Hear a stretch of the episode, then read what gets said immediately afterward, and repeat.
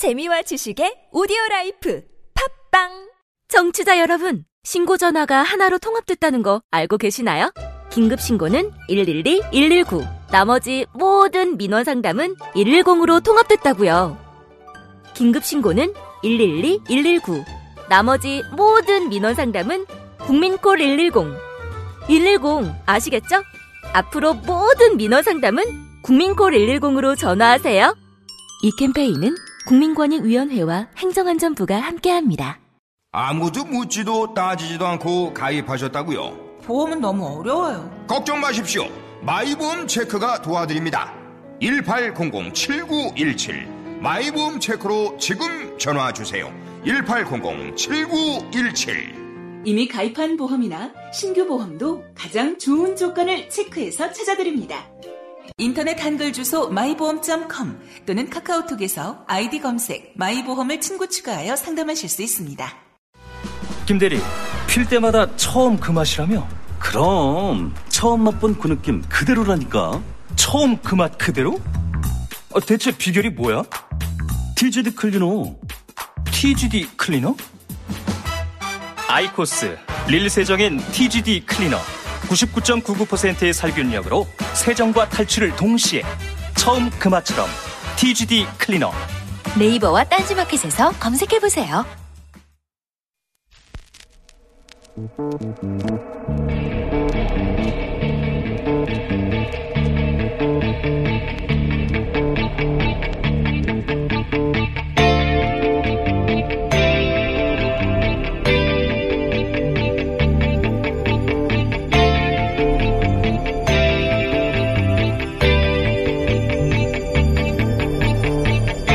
아무래도 제정신들이 아니다. 자기와 생각이 다르면 백주에 남의 허벅다리를 찌르고 또 무슨 책을 냈다고 하면 잡아가지를 않나. 누군가의 사상에 대해서 얘기한다고 어린 학생들 주리를 틀지를 않나. 이 모든 것이 좌우라는 이름으로 정당화되고 있으니 참 딱한 일이다. 좌는 절대로 나쁘고 우는 절대로 옳다. 이런 위험하고 유치한 이분법의 대표 신봉자인 레이건조차도 이제는 부정하는데 말이다. 1988년 9월 15일 고 리영희 선생의 칼럼 새는 좌우의 날개로 난다의 일부입니다. 난데없이 30년 전 칼럼을 꺼낸 이유는 최근 자유한국당 안에서 이 말이 유행어가 됐기 때문인데요. 리영희 선생은 은유적으로 맹목적인 반공, 냉전 수구적인 사고, 그리고 극단적인 우편향을 비판한 겁니다. 그런데 냉전 수구 이념의 뿌리를 둔 자유한국당이 최근 진보의 독주를 막겠다고 주장합니다. 여러분 어떻게 보십니까? 한국 정치에서 진보가 독주한 적은 있습니까? 한국 정치가 좌파로 많이 기울었다고 하면 유럽 정치인들은 뭐라고 할까요? 해방 후 73년간 색깔머리로 왼쪽 날개 기회 있을 때마다 부러뜨리려 부단히도 애쓰지 않았습니까? 그래놓고 본인들이 약체가 되니까 이제 와서 새는 좌우의 날개로 날아야 한다. 이런 걸 코미디라고 하는 거죠.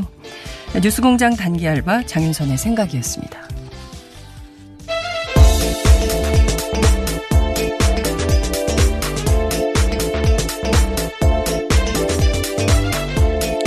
이 정도는 알아야 할 아침 뉴스. 시사인의 김은지 기자 나오셨습니다. 어서 오십시오. 네, 안녕하세요. 파란색이 굉장히 잘 어울리세요. 아, 감사합니다. 아름다우십니다. 아니, 라고 이렇게 말씀하시면 라고 얘기하면서 요즘 다 검증이 됩니다. 이 보이는 네? 라디오가 되거든요. 보이는 라디오가 다 검증이 되고 있어서 그냥 서로에 대해서 인물에 대해서는 덕담만 하는 것으로. 굉장히 좋으십니다. 분위기 좋죠. 네. 자, 첫 번째 뉴스 보겠습니다. 예, 남북한이 어제 대령급 군사 실무 접촉을 가졌습니다. 네. 군 통신선을 빠른 시일 내에 복구하기로 합의한 건데요. 우선 서해 쪽 광케이블부터 진행합니다. 동해 쪽 복구를 위해서 공사에 필요한 자재와 장비, 소요기간 등을 추가로 협의하기로 했고요. 철도와 도로, 산림 분야 협력도 속도를 내고 있습니다. 철도협력 분과회의가 오늘 평화의 집에서 열리고요. 도로협력 분과회의가 6월 28일 열립니다. 또 산림협력 분과회의도요. 7월 4일에 개최되게 됩니다. 네. 처음에 4.27 판문점 선언 판문점 회담할 때만 하더라도 그 도보다리에 대한 그 너무 멋있었잖아요. 네, 그렇죠. 그래서 아, 뭔가 되는구나 이런 생각들을 하고 있었는데 그 다음에는 정말 빠른 속도로 모든 것들이 실무접촉이 진행이 되면서 지금은 좀 정신이 살짝 없는 너무 여러 가지 협력들이 네. 동시다발로 이루어지고 있기 때문에 그중에서도 특히 철도 협력과 관련해서는 많은 국민들이 굉장히 큰 관심을 갖고 있는 것 같아요. 예, 당장 자신의 삶과 와닿을 수 그렇죠. 있는 부분이기 때문에요. 예. 기대가 더 커지고 그렇죠. 있는 것 같은데요. 저는 산림협력 분과도 굉장히 기대하고 있습니다. 맞아요. 북한의 모습들을 보면 특히 민둥산 사진들이 꽤 있잖아요. 맞습니다. 그런 것들은 심지어 이번 대북 제재에도 문제가 되지 않기 때문에 네. 아주 빠르게 진행할 수 있는 부분이라고 하더라고요. 그 여러 번 제가 북한에 취재한 적이 있는데 그때마다 보면 민둥산이 굉장히 많이 있었고요. 개성만 하더라도 개성 공업지구 안은 그래도 괜찮은데 거기서 조금만 벗어나면 어린아이들 신발 없는 채로 막 돌아다니는 아이들 제가 직접 눈으로 본 경험이 있습니다. 어쨌든 산림자원도 중요한 것이기 때문에. 네. 네. 남한의 사람들의 삶도 바뀔 뿐만 아니라 그렇죠. 북한도 당장 네. 그런 삶의 모습들이 바뀔 수 있기 때문에 교류협력의 효과들이 네. 날 수 있는 부분들입니다. 전문용어로 상생. 네. 자, 두 번째 뉴스 보겠습니다. 네. 어제가 6월 25일이었습니다. 북한에서는 네. 소위 미제반 반대 투쟁의 날이라고 해서요. 네. 일종의 행사들을 맞아요. 합니다. 맞아요. 예. 그런데 올해는 반미라는 말이 아예 북한에서 공식적으로 언급되지 않았다라고 하는데요. 조선중앙TV에서는 일상적인 북한 내 동정들만 보도되었다라고 하고요. 동아일보에 따르면 노동신문도 어제자에는 반미 미제라는 표현을 사용하지 않았다라고 합니다. 네. 연례적으로 평양 시내에서 수만 명이 참가한 가운데 대규모로 열리던 미제 반대 투쟁의 날 행사도요. 올해는 생략된 것으로 전해졌습니다. 민족의 엽적, 구국의 숙적, 가증스러운 침략의 무리, 막 이제 이런 표현들. 근데 북한의 그 논평이나 성명을 보면 어떨 때는 굉장히 그 우리말을 그렇죠. 굉장히 우리말을, 예, 네. 의표를 찌르는 우리말을 순 우리말을 막 쓸 때 보면 굉장히 그 통쾌할 때도 있긴 해요. 그런데 어찌됐든 우리도 그랬어요. 우리도 사실 해마다 6.25가 돌아오면 잊지 말자 6.25. 예, 그랬죠. 뭐 학교 다닐 때예요. 예, 반공 포스터. 그럼요. 반공 포스터, 예. 반공 웅변 대회. 예, 그렇죠. 굉장히 많이 있었습니다. 그런데 이제 시대 정신이 바뀌면서 그리고 또 남북 간의 이런 협력 시대가 오면서 그동안에 있었던 대결적인 군사 용어들 이런 것들이 굉장히 많이 사라진 것 같습니다. 로이터 통신 보도 얘기를 조금 더 해 주시면 좋을 것 같아요. 네, 이런 가운데 미국에서는 비핵화 시간표가 다시 거론되기 시작했다라는 건데요. 로이터 통신에 따르면 미국 정부가 조만간 북한의 비핵화 이행을 위해서 특정 요구사항이 담긴 시간표를 제시할 거다라는 겁니다. 미국 정부 관계자를 인용해서 보도했는데 네. 북한이 선의로 움직이는지 아닌지를 곧 알게 될 것이라면서 비핵화 협상에 대한 북한의 적극적인 호응을 촉구했다라고 합니다. 네, 이 국방장관인 것 같은데 이 여기서 얘기하는 미국 관리가 말이죠. 근데 지금 뭐 여러 가지 얘기가 나오는데 어제 그 뉴스공장에 명진 스님 출연하셨거든요. 네. 그런데 못다한 이야기가 있으셔가지고 TBS TV 자꾸 홍보한다고 그러신데 TBS TV 장윤선의 이슈파이터에 어제 그 투비컨티뉴 컨셉으로 인터뷰를 또 하셨어요. 그러신가요? 예. 이어서 인터뷰를 해주셨는데 핵심은 조만간 폼페이오 장관이 이제 방북을 하게 되는데 그렇죠. 방북해서 예. 북한이 내놓을 카드가 있어야 되는데 북한이 내놓을 카드가 바로 ICBM 반출이다라고 얘기를 그 핵심 관계자 얘기를 들었다고 하는데 취재원은 끝까지 예, 말씀을 안 해주셔가지고 예. 보호해야 되는 측면들도 네. 있죠. 아니, 물론 그렇죠. 예. 근데 명진 스님은 기자가 아닌데도 어찌됐든 그래서 제가 보기에는 예컨대 만약에 명진 스님의 말씀대로 주장대로 그것이 사실이라고 한다면 그것 또한 굉장히 그렇죠. 굉장히 예. 센 비핵화의 시간표의 첫 단추가 될 수 있는 것이 아닌가 이런 생각이 좀 듭니다. 이제 긍정적인 소식이라고밖에 볼 수 네. 없는 내용들인데요. 관련해서 오늘 아침에 중앙일보는 미 당국자 6명이 평양에 체류하고 있다라는 소식도 전했습니다. 아. 복수의 외교 소식통을 인용해서 전하고 있는 내용인데요. 네. 북한 지역에 묻혀있는 미군 유해 송환과 북미 간 비핵화 협상을 위해서 방북했다라는 거고요. 뿐만 아니라 폼페이오 국무장관의 방북도 사전 조율하고 있다라고 합니다. 말씀처럼 그것이 ICBM이라고 한다면 정말 한 단계 더 나아간 진전이라고 볼 수 있을 텐데요. 명진 스님발 특종이 나올지 지켜봐야 될 것 같은데 ICBM을 북한 내부에서 분해해서 반출하는 방식이 된다면 물론 이제 제가 한반도 전문가들 이게 정말 사실일까 아닐까라고 취재를 좀 해보니까 그렇다면 엄청난 뉴스인데 그게 사실일지는 좀 지켜봐야 될 것 같다라고 굉장히 조심스럽게 관측을 하더군요. 그렇지만 폼페이오 장관 그래서 언제 가는 겁니까? 네, 아직까지 날짜가 조율된 건 아닌데요. 네. 이번 주 초에 이런 내용들을 조율해서 조만간 갈 것으로 보인다라고 합니다. 네, 그렇군요. 조만간. 이번 주 뭐 계속 이렇게 나오고 있는데 이 조만간이 하루 이틀에 정리가 돼야 되는데 그게 아니면 국민들의 애가 많이 탄다 이런 말씀을 좀 드리겠습니다. 다음 뉴스 볼까요? 네, 이명박 정부 시절에 고용노동부의 적폐 관련된 소식인데요. 네. 당시에 양대 노총 와해 공작을 주도한 혐의를 받는 이채필 전 고용노동부 장관이 어제 검찰에 소환됐습니다. 검찰은 이 전 장관이 제3노총 설립을 지원하기 위해서 국정원에 3억 원을 요구한 것으로 판단했다라고요. 어제 저녁 SBS가 추가로 보도했는데요. 네. 이 돈은 국정원 특수활동비였다라고 합니다. 그리고 실제로 흘러간 돈은 1억 7천만 원 정도라고 하는데요. 네. 심지어 이 중에서 일부가 누군가에게 유용했을 가능성을 포착하고 검찰이 자금의 흐름을 추적하고 있다라고 합니다. 아니 다른 부처는 몰라도 고용노동부만큼은 노동자의 편에서 노동자들의 삶에 그리고 또 얼마나 더 편안한 노동환경을 만들어줄 건지 그 골몰해야 되는 부처 아닙니까? 이명박 정부의 노동부는 노동자들을 괴롭히는. 네, 거기다가 심지어 공작을 하는 데 있어서요. 국정원의 예. 특수활동비. 그러니까 국정원이 같이 나눠서 썼구만요. 네, 그렇죠. 예? 참 이렇게 어처구니 없는 일들이 이명박 정부 시절에 있었다는 것도 박근혜 정부 시절에 있었다는 일들이 국민들로부터는 참 여전히 이 분노가 사라질 수 없게 만드는 요소가 되는 것 같습니다. 이 국정원 특수활동비 얘기가 나왔기 때문에 이 부분도 조사를 좀 해봐야 되겠네요.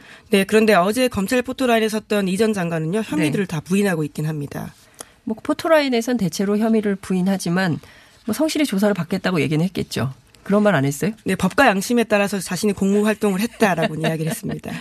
지켜보겠습니다. 조사 후에 그 이채필 전 고용노동부 장관 혐의 사실에 대해서 어떤 처리가 될지 지켜보죠. 자, 다음 뉴스 보겠습니다. 예, 또 고용노동부 적폐 관련된 소식인데요. 적폐 청산 작업에 고용노동부가 그만큼 의미 있는 일을 하고 있다라고도 볼 수 있다라고 보는데요. 이명박 정부에 이어서 박근혜 정부도 네, 그렇습니다. 세트로 했군요. 박근혜 정부 시절에 고용노동부가 삼성 불법 파견에 대해서 수사 의견을 두 차례나 뭉갰다라고요. 오늘 아침 한겨레가 보도했습니다. 관련 조사를 하던 일선 노동청에서 불법 파견 소지가 강하다. 그러니까 문제 있다라는 의견서를요. 두 차례나 올렸는데 이것들을 무시했다라는 건데요. 심지어 이 과정에서 고용노동부 관계자가 불법 파견 관련해서 삼성 쪽 얘기를 잘 들어주라는 이메일까지 근로감독관에게 보냈다라고 합니다. 그러니까 이분들은. 삼성 직원입니까? 아이고 죄송합니다. 예, 고용노동부라면 당연히 고용과 노동 쪽에 이야기를 했었어야 되는데요. 네, 실제로 참 이해할 수가 없는 일들이 굉장히 많이 벌어진 건데요. 특정 기업 편에 서서 다수 노동자 대중에 대한 이게 문제 제기를 하고 있으면 일단 그 얘기를 좀 들어보고 양쪽의 얘기를 다 들어보고 누구 말이 옳은 것인지 판단할 수 있지 않습니까? 그런데 근로감독관 까지 보내가지고 삼성 쪽 얘기를 잘 들어주라 이런 식의 얘기를 했다고 이것이 사실이라고 한다면 그야말로 충격적인 뉴스가 아닐 수 없죠.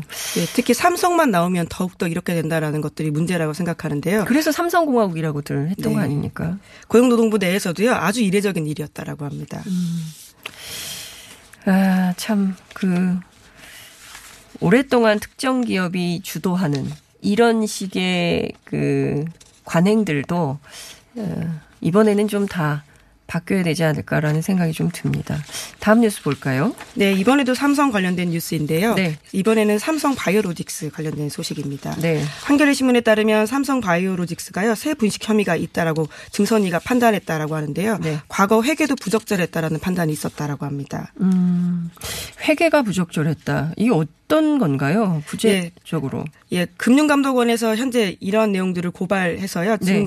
증선위가 이런 판단들을 하고 있는 상황입니다. 그런데 애초에 문제가 됐던 것들은 2015년 회계 처리 부분이었는데요. 네. 그것뿐만이 아니라 2012년에서 2014년 회계까지도 문제가 되고 있다라는 건데 네. 그러니까 새로운 분식 혐의가 제기되어서요. 네. 과거에 합작 계약서 쓴 부분들도 문제가 있다라고 판단하고 있다고 합니다. 네. 이번에 증권선물위원회와 관련된 내용을 아무래도 참여연대 회계사님 모셔가지고 얘기를 좀 구체적으로 집중적으로 좀 들어봐야 되지 않을까라는 생각이 좀 듭니다. 예, 저는 이 기사에서 이 코멘트가 가장 인상적이었는데요. 네. 금융당국 관계자를 인용해서 이렇게 이야기하고 있습니다. 삼성 바이오는 2012년 장부부터 모두 새로 써야 할 가능성이 크다라는 건데요. 네. 이제 그만큼 회계가 엉망이다라고도 볼 수 있는 것들이죠. 회계 부정 문제에 대해서는 다른 나라들은 굉장히 엄하게 처벌을 하거든요. 이것도 삼성이라서 봐줍니까? 네, 이제 아무래도 시민들은 그렇게 의심하고 있는 것들이 크기 때문에요. 정말 철저하게 이 사건들이 조사되고 진행돼야 된다라고 봅니다. 네, 요거는 하나 봐야 되는데 시간이 다 됐는데 그래도 이 논두렁 시계 얘기 우리가 조금 이따가 하긴 할 건데. 예, 짧게 전해드리겠습니다. 짧게 전해 주시죠. 예, 2009년에 노무현 전 대통령을 수사한 이인규 전 대검찰청 중앙수사부장이요. 원세훈 전 국가정보원장이 임채진 당시 검찰총장에게 전화를 걸어서 노무현 전 대통령 시계 수수 사실을 언론에 흘려서 망신을 주는 것이 좋을 것 같다라는 제안을 했다라는 주장을 했습니다. 본인은 이것을 거절했다라고 하는 건데요. 새로운 사실을 더욱더 구체적으로 특정한 겁니다. 네. 본인은 잘못이 없다고 주장을 하는데 왜 안 옵니까? 네, 지금 현재 미국에 체류 중입니다. 네, 어찌됐든 저희가 이어서 조금 더 살펴보겠습니다. 오늘 말씀 여기까지 듣죠. 고맙습니다. 예, 감사합니다. 김은지였습니다. 아, 맞아. 시사인의 예, 김은지였습니다. 아, 죄송합니다. 감사합니다. 네, 고맙습니다.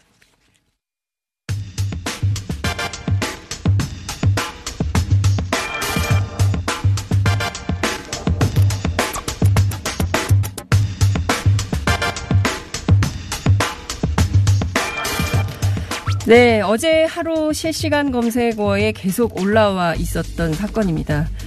논두렁 시계 사건이죠. 저는 이 사건 얘기만 하면 가슴이 아픈데요.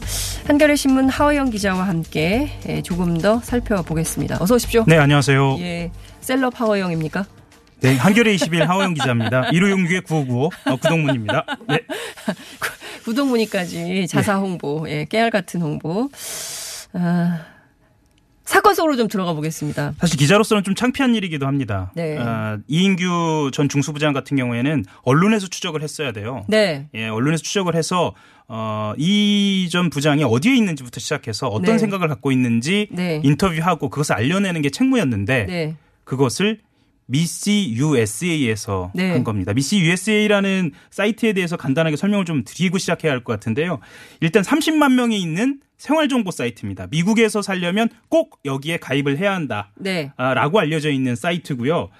윤창중 전 청와대 대변인 기억하시는 분들 네, 많을 거예요. 네. 단발머리. 당시 그 사건도 여기에서 시작이 됐습니다. 맞아요. 예. 그러면 이 미시 USA를 기자들이 또 주목을 못하는 이유가 있었는데요. 네. 이게 가입이 쉽지 않습니다. 절차가 좀 있어서. 엄격한 절차를 거쳐서 하어영 기자 같은 분은 못 들어가는 건가요? 네. 아무튼 반성하고 있습니다. 예. 반성하고 있고요.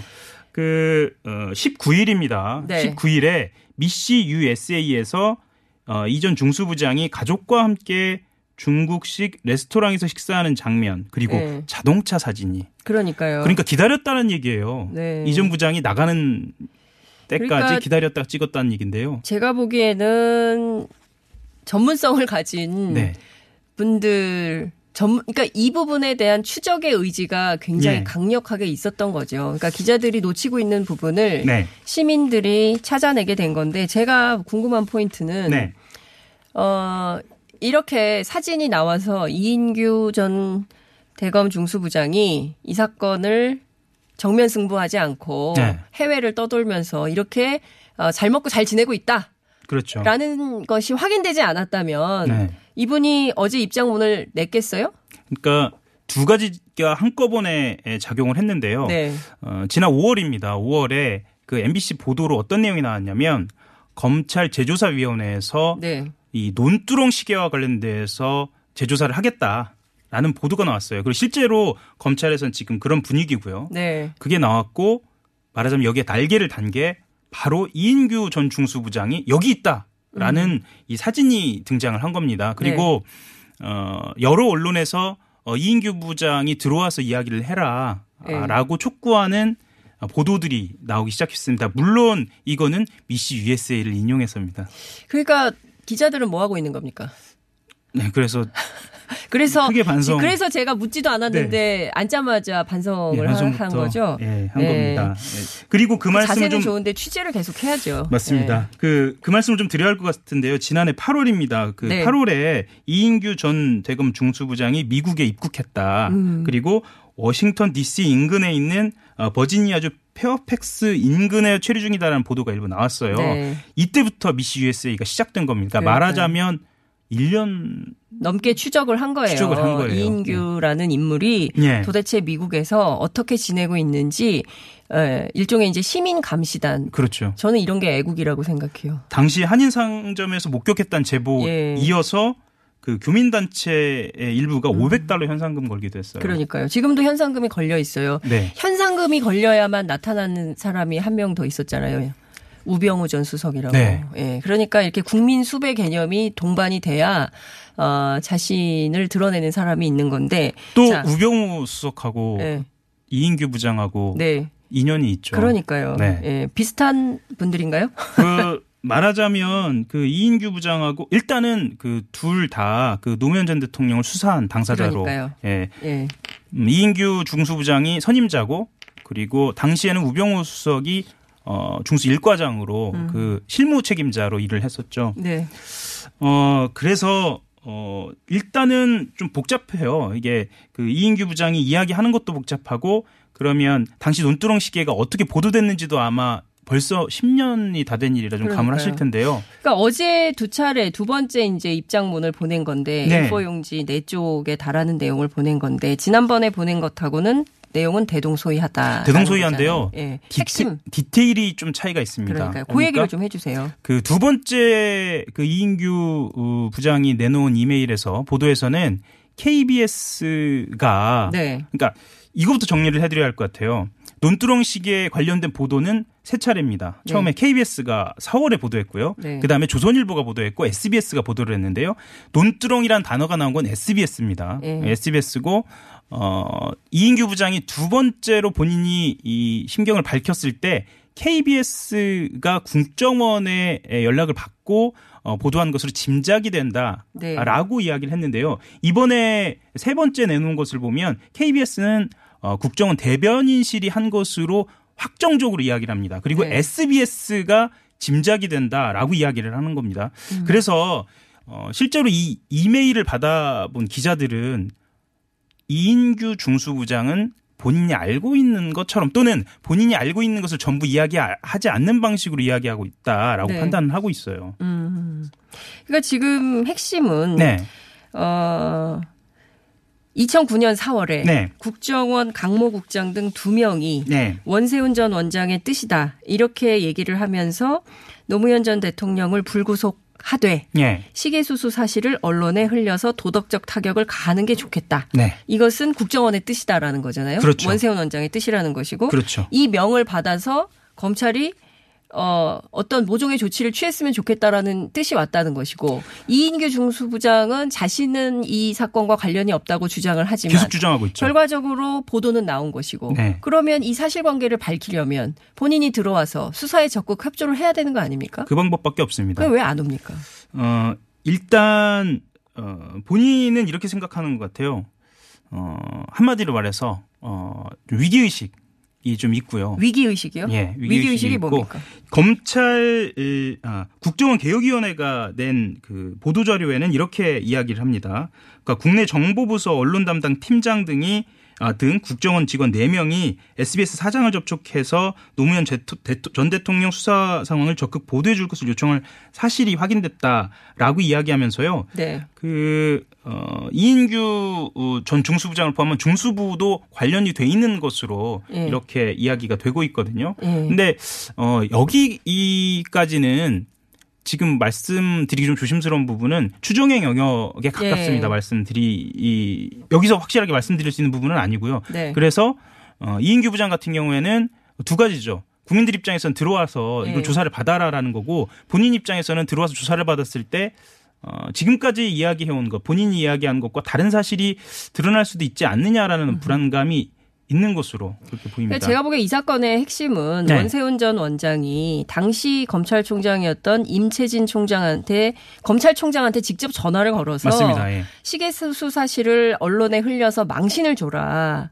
예? 네. 이런 제안을 했다는 거잖아요. 그렇죠. 그러니까. 네. 이 사실이 원포인트로 하나 중요한 사실이고 네. 그리고 두 번째로 중요한 사실은 그러면 SBS의 논두렁이라는 단어가 네. 왜 나오게 됐느냐. 이게 사실이냐 아니냐. 그리고 국정원과 검찰은 당시에 왜 노무현 전 대통령에 대한 망신주기. 를 통해서 좌파가 모이는 것은 막아야 된다. 이런 얘기까지 했었다는 거 아니겠어요? 그래서 그 이인규 전 부장은 국정원이 이것을 작업을 했다. 네. 국정원이 작업했다라고 이야기를 하고요. 여기서 또 들여다볼 대목이 하나 있어요. SBS는 그러면 어떻게 이야기하고 있느냐. 네. SBS가 지난해 한 달 동안 조사를 했어요. 이거를요. 한 달 동안 조사를 해서 일관되게 이 얘기는 하고 있습니다. 중수부 관계자한테 들었다. 그러면 거기서 가지고 예, SBS 중수부 관계자. 예, 중수부 관계자한테 들었다라는 얘기를 일관되게 얘기하고 있고요. 네. 아마 청취자분들도 SBS 노조 게시판에 가면 네. 이 자료, 네. 이 보고서 자료를 직접 보실 수가 있어요. 네. 알겠습니다. 지금 SBS는 현재 명예훼손으로 법적 대응을 하고 있는 중인데요. 어쨌든 네. 이 사건에 대해서 수많은 국민들이 진실을 알고 싶어 하거든요. 네. 그러면 공직자였기 때문에 관련된 사실을 본인이 아니라면서요. 해외 도피도 아니라면서요. 그러면 국내로 떳떳하게 들어와서 관련된 내용을 모두 털어놓고 정정당당하게 해야 되는 거 아닙니까? 비겁하게 숨지 말고.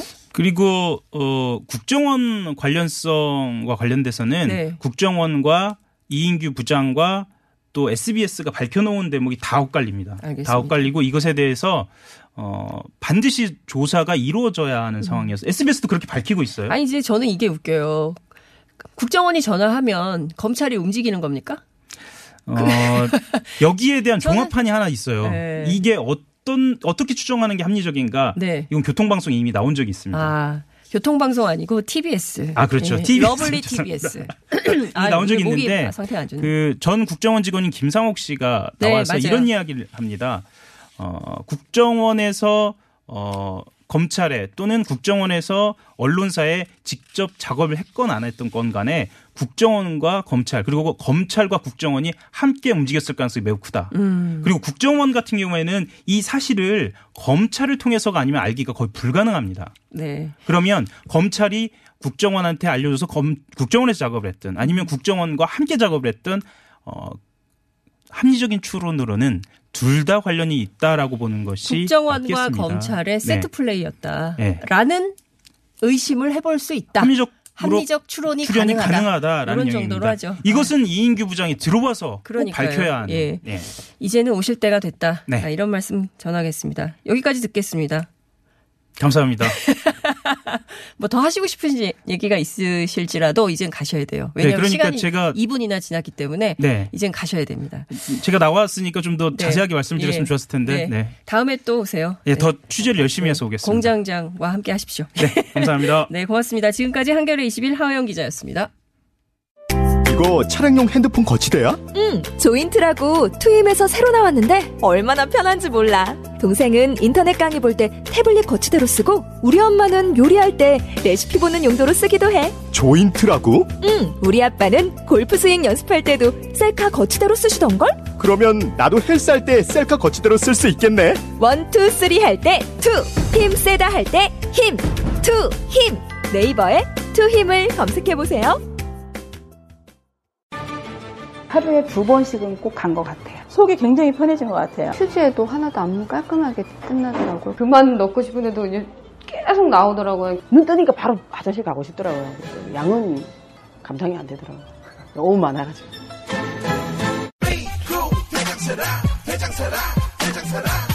장실 장실 굿모닝 화장실 바나 바나 굿모닝 바나나 검색창에 미궁 대장사랑.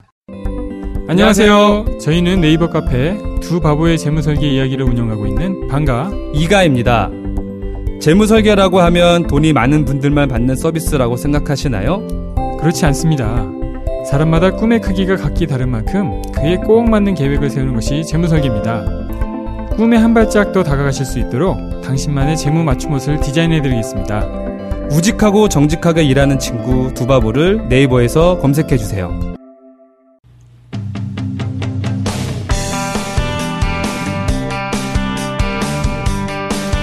네, 대통령 직속 국방경제협력위원장으로 문재인 대통령의 러시아 국빈 방문을 수행하고 돌아오신 분이 계십니다. 네, 더불어민주당 송영길 의원 스튜디오에 모셨습니다. 어서 오십시오. 네, 안녕하십니까. 송영길입니다. 네, 잘 다녀오셨죠? 네, 저 어제 러시아 왔습니다. 다녀오셔서 얼굴이 까매지신 겁니까? 아니면 선거 때문에 얼굴이 그런 것 같아요. 러시아 햇살이 아주 강렬하더라고요. 아. 또 백야라서 네. 밤이 없어요. 계속 해가 비쳐요. 그 계속 밤새 안 주무시고 일하셔야 됐었겠네요. 잠이 잘 이게 시차도 있고 그래서 그렇군요. 잠 못 이루는 모스크바에.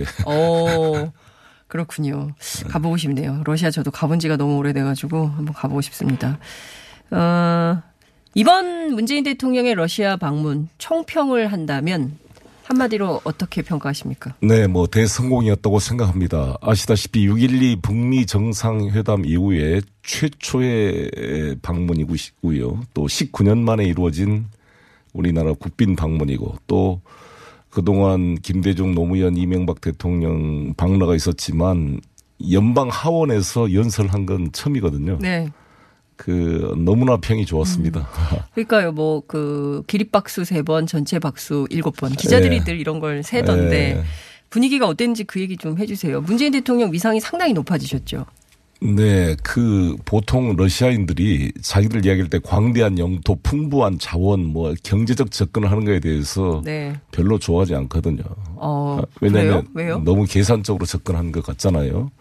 그것보다도 풍부한 문화와 역사, 음악, 이런 철학, 이에 대한 존경을 표하는 것이 기분이 좋지 않겠어요? 우리 역으로 생각해도. 그렇죠. 품격이 느껴지네요. 그렇죠. 근데 우리 문재인 대통령님은 푸시킨 씨도 좋아하시지만 여러 가지 톨스토이부터 시작해서 쭉 문화와 철학, 역사적 의미를 이렇게 분석을 해주고 또 이게 대조국 전쟁 소위 나폴레옹과 히틀러와 싸웠던 역사를 아주 자긍심을 가지고 있거든요. 이런 거를 잘 존중해주고. 네. 그래서 이렇게 품격 있는 연설을 참 처음이었다. 이런 반응이 많았습니다. 러시아 사람들의 반응이랄까요? 이번 문재인 대통령 연설에 대한 평가라고 할까요? 어떤 얘기를 좀 들으셨어요? 제가 두마라 그러죠. 하원 의장이 볼로딘이 저하고 친구입니다. 그래서 이번 연설도 사실 많은 부탁을 했었는데 네네. 에피파노와 부의장이나 옆에 여러 가지 의원들을 쭉 제가 카톡을 하고 있기 때문에 얘기 들어보면 그분들하고 카톡을 하세요? 러시아 사람들하고? 왓스앱을 쓰죠. 주로. 보이는 라디오 되고 있으면 좀 보여드려야 될 것 같아요. 러시아 단톡방 첫 번째로 공개하는 것 같은데. 예. 그래서 아주 이런 연설은 처음이었다부터 감동이 아주 많았습니다. 쏟아졌습니다. 그리고 볼로딘 의장은 이제 제가 크레믈린 국빈 만찬 때 만났거든요. 네네. 어땠냐 그랬더니 끝내줬다. 엄지척. 아주 너무 좋아했습니다. 그렇군요. 핵심은 어쨌든 한러 정상회담, 이었던 것 같은데요. 남북러 삼각경제협력이 한국 언론에서는 굉장히 많이 보도가 됐습니다. 네. 이 굉장히 중요한 쟁점이기도 하죠. 네. 어쨌든 가스 연결도 그렇고요. 우리가 에너지 문제도 그렇고요. 네. 러시아와 연결되면 우리가 지금까지 쓰던 거에 비해서 굉장히 저렴한 값에 특히 이제 철도의 경우에는요. 네. 네. 그렇습니다. 근데 이제 이것들도 사실상 북미 간의 협정이 좀 더 구체화돼서 북한에 대한 대북 제재가 해결되어야 구체화되고 있는 거기 때문에 좀 답답함이 있어요, 사실. 그러나 준비는 해야 되기 때문에 남북러 간의 공동 연구나 준비 작업이 이제 철저히 할 수 있고 북미 간에 빨리 이 제재 문제가 해결되면 바로 좀 복원될 수 있는 토대를 만들었다 이런 의미가 있고요. 네. 특히 러시아 측은 이제 나진 핫산 프로젝트에 대해서 관심이 많잖아요. 네. 또 이것은 그 어려운 상황에서 대북 제재가 계속 진행되는 과정에도 러시아 석탄에 한해서 나진항을 통해 반출하는 것은 제재의 예외로 만들어 놨어요. 계속 지금 유엔 결의안 중에 러시아가 계속 주장해가지고 그러나 이제 우리 대한민국의 단독 제재와 미국의 단독 제재가 있는 것이죠. 네. 그러니까 러시아 측 주장은 미국과 한국의 단독 제재만 풀면 나진 핫산 프로젝트만큼은 유엔 제재 해제가 없더라도 바로 복원될 수 있는 것 아니냐. 이거부터 빨리 하자. 네. 이런 의지가 강한 것 같습니다. 네. 그러니까 어제 개성공단 관련해서도 비슷한 말씀을 주셨거든요. 그러니까 김진양 이사장 어제 출연하셨는데 이게 꼭 유엔 제재 그리고 미국의 단독 제재 이런 하에서도 얼마든지 해볼 수 있는 영역들이 많이 있다는 거예요. 근데 안 하는 게 문제 아니냐. 그러니까 적극적인 의지를 가지고 풀어가면 된다. 이런 그렇죠. 얘기를 하더라고요. 개성공단도 사실 유엔 제재 대상이 돼서 유엔은 요청으로 수도한 게 아니잖아요. 네. 박근혜 정부가 일방적으로 판단해서 했습니다. 네. 근데 지금도 이 개성공단이 과연 유엔 제재 대상이 되느냐. 네. 벌크 오브 캐시, 그러니까 현금 덩어리를 주는 것이 이제 유엔 제재 대상은 돼 있습니다만 네. 현금 덩어리를 주지 않고 여러 가지 물표 형식이나 임금 지급 방식을 네. 대물 방식으로 뭘 한다면 사실 개성공단도 적극 검토해 볼 수 있다고 생각합니다. 그렇습니다. 우리가 뭐 철도에 대해서는 감이 있어요. 그러니까 네. 뭐 그 기차 타고 부산역에서 출발해서 네. 이렇게 평양 거쳐서 러시아 유럽으로 가는 것까지 상상은 되는데 이게 가스나 그리고 또 이 에너지 협력 같은 것이 된다면 어떤 경제 비전이 생길지에 대한 상이 잘 안 잡히거든요. 그러니까 네. 이번 그 한러 정상회담을 통해서 확인된 우리 국민들이 좀 수치로 체감할 만한 이런 것들은 어떤 것들인지 얘기를 좀 해 주시죠. 일단 이번 합의의 중요한 사항이 한러 간의 혁신 플랫폼을 합의한 건데 혁신 네. 플랫폼이란 게 뭐냐면 러시아의 고도화된 기초과학기술과 우리 대한민국의 응용과학기술을 결합해서 스타트업이라든지 여러 가지 그 청년 일자리 창출의 기회를 해보자라는 것입니다. 네. 그 내용은 예를 들어 러시아의 그 레이더의 잡음 제거 기술이 우리 지금 핸드폰에 여러 가지 목소리를 이렇게 깨끗하게 전달하는 기능으로 활용해서 쓰고 있거든요. 와. 그다음에 그 러시아 미사일의 성에가 끼지 않도록 만든 그 기술이 우리 김치냉장고에 네. 지금 쓰이고 있고요. 오. 이것처럼 군사과학의 기초과학의 높은 기술을 상업용 기술로 전환하는 작업을 서로 윤리해보자는 게 합의됐고요. 네. 두 번째는 이제 철도 가스 전기 연결 문제인데요. 우리가 가스를 3,400만 톤을 1년에 수입하는데 러시아로부터 200만 톤 수입하고 있어요. 네. 그거를 좀 더 늘려보겠다는 거고. 그것도 사할린 가스하고 이제 야말반도에 있는 가스인데 야말반도의 노바텍과 우리가 MOU를 체결한 게 큰 의미가 있습니다. 네. 이번에 그게 뭐냐면 야말반도에서 북극 항로를 거쳐서 그게 오게 되면 캄차카반도에서 환적을 해가지고 네. 그 LNG 가스가 우리에 들어오게 되는데 그럼 몇 가지 일이 벌어지냐면 일단 지금 북극해를 운반하는 쉐빙 LNG선을 우리 대우조선해양에서 만들고 네네네. 있잖아요. 15척을 우리가 지금 수주해서 만들고 있는데 그게 5조입니다. 5조. 한 대에 3,500억인데 예. 앞으로 15대를 척을 더 수주할 거예요. 근데 우리가 그 수주할 가능성이 높습니다. 우리가 할 가능성이 높다. 딴 나라 가는 거 아니죠? 제가 그것 때문에 야말까지 갔다 오고 노바텍 미켈슨 회장도 지금 세 번째 만난 거죠. 예. 계속 그거를 협의를 하고 있고요. 예. 그래서 거기 가스 개발하는 데 좀 참여해달라는 거라고. 그 야말반도는 바닷속이 아니라 땅에서 개발하기 때문에 훨씬 네. 비용이 싸요. 그리고 그다음에 그 이제 북극 항로 개척하는 데 도움이 되고 이게 이제 아이젠 싣고 갔다가 얼음이 없으면 아이젠 갈아 끼우는 것처럼 네.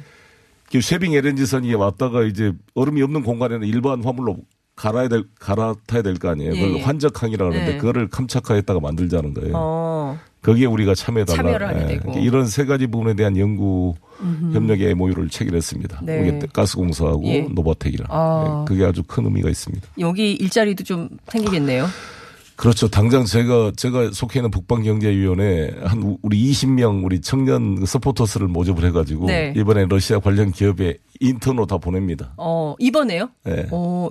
이번 이제 여름 때 보낼 겁니다. 한 200명 가면 2,000명 정도, 2만 명 정도 가면 계속 우리 대통령께서 예. 천년 일자리 창출해 줄 수 있는 사람은 업어주겠다고 말할 예. 정도로 이게 우리 주요 관심 사항입니다. 그 동방경제 포럼 얘기를 좀 해야 될 것 같은데요. 네네. 어쨌든 동방경제 포럼에 남북 정상이 함께 참여하고 특히 이제 문재인 대통령, 푸틴 대통령이 초청을 했기 때문에 가는데 이렇게 됩니까? 아니면 뭐 지금 언론에 뭐 많이 나오고 있지는 않은데 남북 플러스 중러일 5자 회동도 가능하다 뭐 이런 얘기도 나오고 있는데 사실 어떻게 된 거예요? 예. 이거 러시아가 중국이 참여합니다. 작년에는 왕양 그 상무위원이 참가를 했어요. 중국 네. 대표도 안 오는데 이번에는 시진핑 주석을 초청했습니다. 푸틴 대통령. 근데 시진핑 주석이 참석하겠다고 확답을 했어요. 시진핑 주석이. 네. 아, 동방경 9월에 열리는 동방경 9월 12일 열리게 되는데 9월 원래 12일. 9월 초에 열릴 동방경제 포럼이 시진핑 주석의 일정에 맞추느라고 9월 12일이 됐다는 겁니다. 아, 진짜요? 네. 그래서 제가 블라디보스톡을 통해서 왔는데 네. 이미 막 호텔 막 이런 뭐 차량 이게 벌써 중국에서 네. 선점하고 이래서 빨리 우리도 결정을 해야 될 것 같습니다. 그런데 네. 이제 시진핑 주석이 오게 되면 현재 참석을 확정한 사람이 아베 신조 총리하고 네. 시진핑 주석 그다음에 바투투르카 몽골 대통령. 네. 네, 푸틴 이미 네 분의 정상이 참석하기로 합의돼 있고 네. 우리 남북한 정상 참여를 요청하고 있는 상태입니다. 네. 그래서 우리 대통령께서는 원래 이제 총리를 갈까 여러 가지로 결정이 안 돼 있는 상태인데 네. 푸틴의 요청에 따라 빠른 시일 내에 외교 일정을 검토해서 답을 주겠다 이렇게 답변을 하셨는데 네. 제 개인적 생각으로는 빨리 결정을 해야 되지 않을까. 특히 김정은 위원장이 참석하지 않는다 할지라도 네. 시진핑 주석과 아베 총리가 참석하는데 더구나 푸틴까지 이 한반도 김정은 위원장이 안 올까요? 저는 올 가능성도 있다고 봅니다. 그런데 이제 두 개 일정이 지금 서로 조정이 돼야 돼요. 하나는 러시아가 공식 초청을 했습니다. 김정은 네, 위원장을. 그런데 이 6명 중에 1명으로 참석하기보다는 국빈 방문을 하려면 모스크바를 가야 됩니다. 그래서 크렘린에서 국빈 환영 행사의 격식이 있기 때문에 모스크바로 가서 정식 정상회담을 할 것이냐. 그럴까? 그러면 그거하고 또 동방경제 포럼 가면 너무 일정이 이렇게 촉박한 면이 있고요. 우리 입장에서도 우리가 가을에 문재인 대통령께서 평양을 방문하기도 했잖아요. 가을이 왔다 공연 보러 가셔야죠. 그런데 그 가을이잖아요. 9월 달이면. 그 일정과 이게 또 어떻게 될 거냐. 그래서 그런 외교 일정을 점검해야겠지만 제 생각에는 동방경제 포럼에 이미 4개 정상이 참석하기로 돼 있는 만큼 우리 대통령 참석 여부도 결정될 가능성이 높다고 보여지고 북도 참석할 가능성이 있지 않을까 저는 이렇게 생각합니다. 물론 이름은 경제 포럼이긴 합니다만 여기서도 다자간 안보 체제, 그러니까 이른바 육자회담 틀 안에서 2005년 9.19 공동성명 때부터 계속 제기됐던 바이기도 한데 이른바 동북아판 나토 뭐 이런 가능성도 좀 제기가 될 수 있을까요? 그러니까 이 지역의 안보 협력 체제를 위한 새로운 비전 이런 게 만들어질 수 있을까요? 어차피 이것도 미국이 주도해서 정리해야 이게 진전이 될 거라고 보는데 빨리 저는 그 마이크 폼페오 국무장관의 3차 방북이든 앞든 회담이 이루어졌으면 좋겠다는 생각이 조만간 간다고 하는데 조만간이 언젠지. 7월 27일 날이 휴전협정일 아닙니까? 네. 근데 북미 정상회담 이후 처음 만난 7월 27일 휴전협정 이전에 뭔가 좀 일이 진행돼야 되지 않을까. 벌써 다음 주가 7월이기 때문에. 그렇습니다. 예, 그렇습니다. 7.27의 65주년. 네. 정전협정 65주년에 종전선언이 나올 수 있으면 참 좋겠다는 기대들을 많이 하고 있는데요. 저희들 바람이죠. 이제 그런데. 어찌됐건 물꼬가 6.12 정상회담으로 트여졌기 때문에 좀 속도감 있게 될 수 있지 않을까. 서로 의지의 문제 아닌가 이렇게 생각합니다. 그러니까 뭐 서로 지금 비핵화 시간표 얘기를 하고 있긴 한데 구체적으로 행동이 나오기 시작을 하면. 일단 유해 발굴 이제 미군 유해에게 전달되면서 분위기도 좀 좋아지면서 빨리 좀 됐으면 좋겠습니다. 네. 근데 의원님 그 동방경제 포럼에서 이렇게 각국 정상들이 다 모인다면 몽골 대통령까지요. 몽골의 경우에는 그 유엔이 인정한 비핵지대이지 않습니까? 그러면 전체 동북아 지역의 비핵화를 위한 새로운 선언 뭐 이런 것들도 기대해 볼 수 있지 않을까요? 다 오기만 한다면. 미국이 빠져 있잖아요. 미국, 아메리카. 예. 미국이 빠져있기 때문에 의미가 없을까요? 해도? 아니, 그래도 뭐 의미가 왜 없겠습니까? 하는데 어찌됐건 진전의 속도가 한계가 있죠. 네. 이제 앞서 외교 일정을 좀 조정을 해야 된다고 말씀해 주셨는데 오는 9월 9일이 북한 정권 수립 70주년이 되는 날인데 9월 12일 날 동방경제포럼이 있다면 구구절 이후에 움직여야 되는 이런 상황이 될 수 있어서 어떻게 될지 모르겠네요. 근데 이제 너무 가까우니까 블라디보스토크는 사실 북에서 뭐 1시간 거리고 네. 우리도 뭐 1시간 반, 네. 뭐 2시간이면 가까우니까 거리잖아요. 근데 거리로 결정되는 문제가 아니어가지고. 아니 그래도 일정을 짜는데 훨씬 좀 더 편하죠. 예. 예.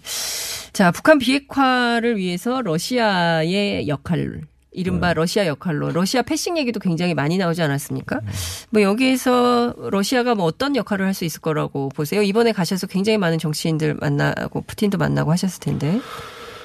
네, 러시아는 일관되게 한반도 평화적 해결 원칙을 견제해왔고 특히 푸틴 대통령이 현재 한 집권 18년 정도 되는 거 아닙니까? 역대 지금 세계 지도자 중에 가장 경험이 오래된 사람이고 평양을 방문한 경험이 있고 김정일 위원장을 2번 직접 만나서 대화를 해본 경험이 있기 때문에 상대적으로 한반도 문제에 대해서 정통하고 있다고 생각이 듭니다. 네. 그래서 한반도의 평화적 해결 원칙 그리고 지난번 시진핑 주석과 함께 그 3단계 방안을 제시했잖아요. 네. 쌍중단, 쌍교부터 시작해서 평화협정과 집단 안보 체제로 가는 방안에 대해서 나름대로 큰 기여를 하고 있다고 생각을 합니다. 특히 또 어떻게 보면 러시아는 바로 영토가 맞닿아 있기는 하지만 네. 직접적인 안보는 약간 거리가 있기 때문에 상대적으로 네. 한반도 통일에 대해서 덜 견제하는 진정으로 한반도 통일을 바라는 나는 자기밖에 없다 이렇게 네. 러시아가 말할 정도로 그런 의미는 있는 것 같습니다. 네. 어쨌든 푸틴이 한반도 문제에 대해서 큰 관심을 갖고 있다는 것은 지난번에 그 북한 대북 제재 관련해서 우리 측에서도 대북 제재에 동참할 것을 요청했을 때 푸틴 대통령이 한마디로 네. 북한 주민들도 먹고 살아야 되지 않냐 네. 이런 얘기를 한 바가 있어서 그 메시지가 굉장히 강렬하게 네. 남아 있는데요. 어쨌든 북방 경제 협력 잘 됐으면 좋겠다는 기대가 있고 제가 이 얘기는 나오셨으니까 꼭 여쭤봐야 될 것 같은데. 자, 8월에 당대표 선거 있습니다. 8월 25일. 네. 예. 오늘 아침 조간 보니까 김부겸 장관의 경우에는, 청와대에서 좀 정리가 되면 그 이후에 결정할 문제다라는 메시지가 나온 것 같은데, 자, 우리 북방 경제협력위원장님. 어떤 입장이신지. 글쎄, 이거 청와대가 김부겸 장관 가부 문제를 전혀 언급하거나 관여할 상은 아니라고 생각이 들고요. 예. 지금은 사실 저도 우리 뭐든지 어떻게 하면 문재인 대통령 정부의 성공에 기여할 것인가를 지금 고민하고 있는 것이죠. 어떤 방식을 통해서 뒷받침하는 것이 가장 효과적인 방법인가 고민 중에 있다는 말씀을 드리겠습니다. 너무 간단해서 다시 한 번 더 여쭙겠습니다. 그렇게 얘기하면 너무 재미가 없잖아요. 그러니까 구체적으로 고민이 있으실 텐데 국민들이 네. 알고 싶어 하거든요. 그래서 송영길은 이번에 어떻게 도전할 것인가. 그럼 어떤 입장인가. 아시다시피 2년 전 대표 선거 때 제가 추미애 대표하고 한 표 차로 제가 컷오프가 됐잖아요. 그 아픔이 있잖아요. 아, 그럼 나온다는 얘기네요. 그 아픔을 2년 동안 안으면서 네. 제가 제 개인의 아픔을 떠나서 네. 어찌든 이 문재인 정부 성공을 위해서 제가 총괄 본부장도 맡았고 네. 러시아 특사로도 갔다 오고 네. 지금 북방경제협력위원장으로서 대통령님의 그 신한반도 경제지도 구상을 뒷받침하려고 죽어라고 뛰어다니고 있는데 네. 또 고민 중입니다. 네. 아휴, 제가 어제 들었던 그 댓글 가운데 제 아팠던 댓글이 고구마 같다고 그랬거든요. 네. 제가 지금 고구마를 먹는 느낌입니다. 사이다 발언 한번 해주시고 가세요. 김부겸 장관 대통령이 정할 문제다. 내 경력에 도움은 주지만. 빨리 얘기하세요. 얼마 안 남았어요. 무슨 경